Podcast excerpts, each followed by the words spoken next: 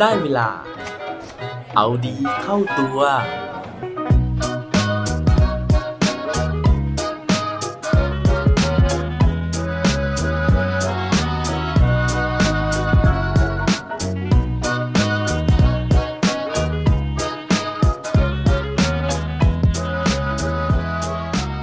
เชื่อไหมครับว่าคุณเองก็สามารถเป็นหมอเทวดาได้ สวัสดีครับ พบกับผมชัชวานแสงปรีดีกร และรายการเอาดีเข้าตัว รายการที่จะคอยมามันเติมวิตามินดีดด้วยเรื่องราวแล้วก็แรงบันดาลใจ เพื่อเพิ่มพลังแล้วก็ภูมิต้านทานในการใช้ชีวิตให้กับพวกเราในทุกๆวัน เคยได้ยินเรื่องราวจากในละครนะฮะในนิยายหรือว่าจากคนใกล้ตัวไหมครับว่า ความรักเนี่ยมันมีอนุภาพรุนแรงเหลือเกินฮะมันสามารถที่จะเยียวยาได้ทุกสิ่ง แม้กระทั่งโรคภัยไข้เจ็บที่รุนแรงนะฮะความรักเนี่ยก็สามารถที่จะรักษาให้หายได้ อย่างเรื่องราวที่เรานึกออกง่าย ๆ เลยนะฮะไม่ว่าจะเป็นเรื่องของเจ้าหญิงนิทราหรือว่าสโนไวท์นะฮะที่พอสัมผัสกับความรักนะครับ หรือว่าจุมพิษของเจ้าชายปุ๊บเนี่ยก็สามารถที่จะฟื้นคืนชีพขึ้นมาได้ หรือว่าในละครหลาย ๆ เรื่องนะฮะคนที่ป่วยอาการแสนสาหัสแล้วนะครับ แต่ว่าพอได้เจอคนที่เรารักนะฮะมาเยี่ยมมากุมมือนะครับ มากระซิบข้างหู เท่านั้นเองนะฮะอาการต่างๆเนี่ยก็สามารถที่จะดีวันดีคืนขึ้นมาได้ แล้วก็สามารถฟื้นขึ้นมาได้เหมือนกัน เรื่องราวเหล่านี้นะฮะหลายคนอาจจะมองว่าเฮ้ยมันเวอร์หรือเปล่านะครับมันเป็นเรื่องแฟนตาซีหรือเปล่า แต่ว่าจริง ๆ แล้วนะฮะวันนี้ผมมีเรื่องราวนะฮะเกี่ยวกับเรื่องเหล่านี้เนี่ย มาเล่าให้ฟังว่าความรักนะครับหรือว่าความสัมพันธ์กับคนใกล้ชิดเนี่ยมันมีพลังมีอนุภาพขนาดนั้นเลยไหม เรื่องราวในวันนี้นะฮะมาจากหนังสือของคุณขุนเขาสินทุเสนนะครับที่ได้พูดถึงเรื่องราวความสัมพันธ์บำบัดนะฮะโดยได้ยกผลงานวิจัยนะฮะที่น่าสนใจจากทีมนักจิตวิทยา 4 คน จาก 4 มหาวิทยาลัย 4 ประเทศนะครับนำโดยงานวิจัยแรกนะฮะจากแพทย์หญิงซีโมนชโนลนะฮะจาก มหาวิทยาลัยเคมบริดจ์นักวิจัยท่านนี้นะครับได้เกณฑ์นักศึกษามหาวิทยาลัยจำนวน 36 คนนะครับแล้วก็ขอให้พวกเขาเนี่ยทำแบบสอบถามนะฮะโดยกะประเมินความลาดเอียงของเนินเขาที่อยู่ตรงหน้า ก็คือพานักศึกษา 36 คนนี้นะครับไปดู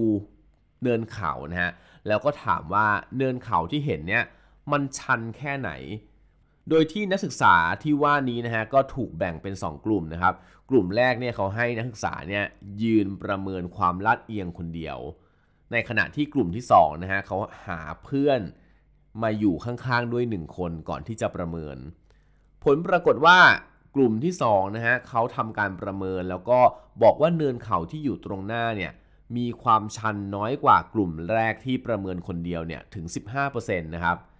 ไม่เพียงแค่นั้นเขายังบอกอีกว่า ความชันของเนินเขาเนี่ยมันจะลดลงตามระยะเวลาแล้วก็ความสนิทของเพื่อนที่ยืนอยู่ข้างๆด้วย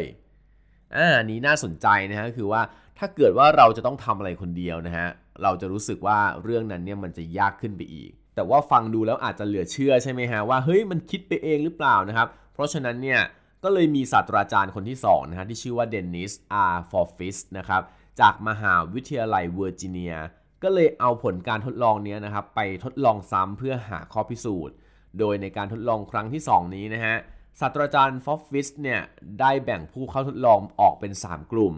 โดยที่ผู้เข้าร่วมวิจัยกลุ่มแรกเนี่ยเขาให้จินตนาการถึงคนที่พวกเขารักก่อนที่จะเริ่มประเมินความชันของเนินเขา ส่วนกลุ่มที่2นะฮะเขาให้จินตนาการถึงคนทั่วไปที่ไม่ได้ทำให้เขารู้สึกดีหรือรู้สึกร้าย แล้วก็กลุ่มที่ 3 ให้จินตนาการถึงคนที่ทำให้เขารู้สึกไม่สบายใจ ผลก็ปรากฏว่าผู้เข้าร่วมวิจัยกลุ่มแรกนะฮะซึ่งจินตนาการถึงคนที่เขารักเนี่ยประเมินว่าเนินเขามีความชันน้อยกว่ากลุ่มที่ 2 6 องศา แล้วก็น้อยกว่ากลุ่มที่ 3 ถึง 9 องศา แสดงว่ายิ่งเรานะฮะมีความสัมพันธ์ที่ดีกับคนที่เราอยู่ด้วยมากเท่าไหร่นะครับ ก็ดูมีแนวโน้มเนี่ยที่เราจะมองเห็นปัญหาหรือว่าอุปสรรคในชีวิตเนี่ยน้อยลงมากเท่านั้น ยิ่งสนิทมากนะฮะก็ยิ่งสามารถที่จะทำให้เรื่องต่างๆเนี่ยมันง่ายขึ้นมากขึ้นเท่านั้นนะครับในหนังสือนะฮะเขายังบอกอีกว่าจริง ๆ แล้วนะครับ ถ้าเกิดว่าเราลองนึกย้อนไปถึงอดีตในชีวิตของตัวเราเอง เราจะรู้สึกว่าเรื่องเหล่านี้ไม่ใช่เรื่องแปลกใหม่แต่อย่างใดเลยนะฮะเพราะลองคิดดูนะครับว่ามันมีกี่ครั้งแล้วนะครับที่ เรื่องยากๆในชีวิตของเราเนี่ยดูเหมือนจะง่ายขึ้น เพียงเพราะว่าเรามีคนที่เรารักอยู่เคียงข้างนะฮะไม่ว่าจะเป็นอุปสรรคขวากน้ำความเจ็บป่วยความทุกข์ยากต่างๆนะครับ สิ่งเหล่านี้มันดูบรรเทาเบาบางลงไปได้อย่างประหลาดนะฮะเพียงเพราะว่าเราเนี่ยมีคนที่เรารักนะฮะซึ่งการที่มีคนที่เรารักหรือว่ารู้สึกดีอยู่ด้วยเนี่ยมันช่วยทำให้มุมมองชีวิตของเราเนี่ยเปลี่ยนแปลงไปโดยสิ้นเชิง ทีนี้นะครับก็มีนักวิจัยอีก 2 คนนะฮะจาก กรุงเบอร์ลินนะครับประเทศเยอรมันนั่นก็คือราฟชวาเซอร์กับนีนาริกมันนะฮะได้ทำการทดสอบนะครับโดยทำแบบสอบถามเนี่ยกับผู้ป่วยในโรงพยาบาลกว่า 7,000 คน เพื่อที่จะบันทึกสถิตินะฮะว่า พวกเขามีญาติมิตร หรือว่าเพื่อนสนิทอยู่ทั้งหมดกี่คน หลังจากนั้นอีก 9 ปี เขาก็เอาอัตราการเสียชีวิตของคนเหล่านี้นะครับมาเทียบนะฮะซึ่งผลปรากฏออกมาว่าผู้ป่วยชายนะครับที่ไร้ญาติขาดมิตร จะมีอัตราการเสียชีวิตสูงกว่า 1.6 เท่า ส่วนผู้ป่วยหญิงนะฮะที่อยู่ในสถานะเดียวกันก็คือไม่มีญาติมิตรนะฮะก็จะมีอัตราการเสียชีวิตสูงถึง 2.5 เท่า เมื่อเทียบกับคนที่มีญาตินะครับ นอกจากนั้นยังมีการค้นพบจากนักวิจัยจากมหาวิทยาลัยเยล โดยเขาค้นพบว่าถ้าเกิดว่าผู้ที่ป่วยเป็นโรคความดันแล้วก็โรคหัวใจ ไม่มีญาติหรือว่าเพื่อนสนิทคอยดูแลเนี่ย พวกเขาจะมีอัตราการเสียชีวิตเพิ่มขึ้นถึง 3.8 เท่า ส่วนผู้ป่วยโรคอัลไซเมอร์ที่มีคนรอบข้างคอยดูแลเอาใจใส่ ก็จะมีความทรงจำเสื่อมช้ากว่าผู้ที่ป่วยทั่วไป และที่น่าสนใจที่สุดนะฮะเขาบอกว่าการสัมผัสทางกายจากคนรัก จะทำให้ผู้ป่วยหญิงที่ป่วยเป็นโรคมะเร็งเต้านม มีอัตราการฟื้นฟูจากผลข้างเคียงของเคมีบำบัดหรือว่าคีโม เร็วขึ้นถึง 2 เท่า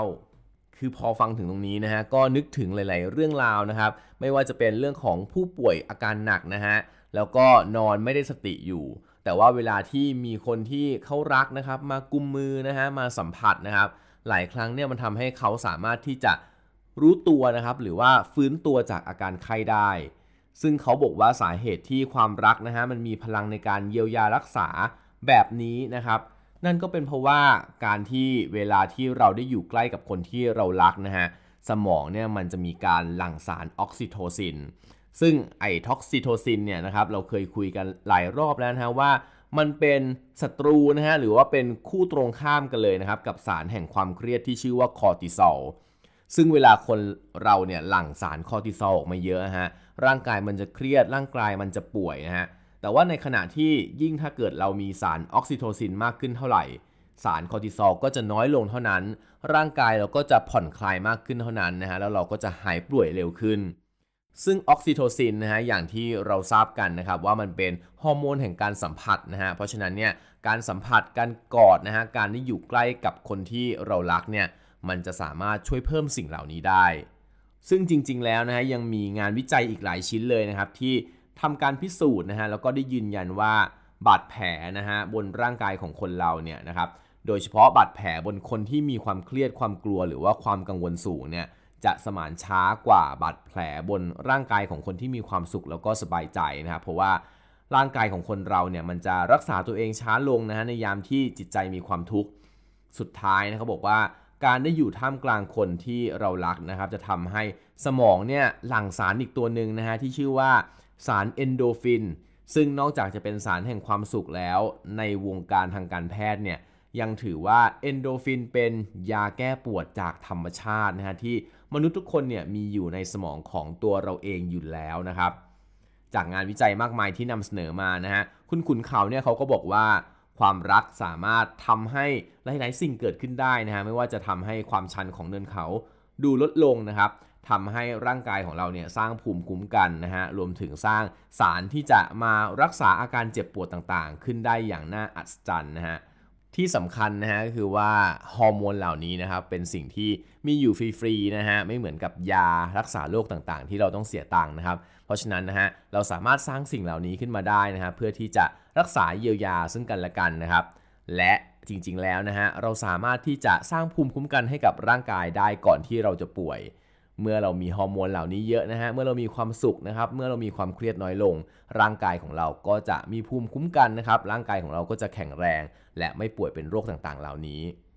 นอกจากนี้นะฮะ แทนที่เราจะมัวแต่รอรับภูมิคุ้มกันนะครับจากคนอื่น เราสามารถที่จะเป็นผู้ให้นะครับ แล้วก็ให้กำลังใจกับคนที่กำลังป่วยอยู่ กับคนที่กำลังท้อแท้ในชีวิต ได้ด้วยการสัมผัส ได้ด้วยการที่ไปอยู่ใกล้ๆ แค่นี้นะฮะ ไม่ว่า โรคร้ายนะฮะจะเป็นโรคอะไร ความทุกข์นะฮะมันจะหนักหนาแค่ไหน เชื่อว่าเราทุกคนนะฮะสามารถเป็นกำลังใจให้คนอื่นเนี่ยผ่านพ้นเวลาที่ยากลำบากของเขามาได้อย่างแน่นอนครับ และปิดท้ายวันนี้ด้วยโคดดีโคดโดนอีกเช่นเคยนะฮะเขาบอกไว้ว่า our love will protect us like armor heal our wounds like medicine ความรักนะฮะเป็นเหมือนเกราะคุ้มกันนะครับที่จะปกป้องเรานะฮะแล้วยังเป็นเหมือนยารักษาโรคนะฮะจากอาการบาดเจ็บต่างๆ ได้อีกด้วยครับ อย่าลืมกลับมาเอาดีเข้าตัวกันได้ทุกวันจันทร์พุธศุกร์พร้อมกด subscribe ในทุกช่องทางที่คุณฟัง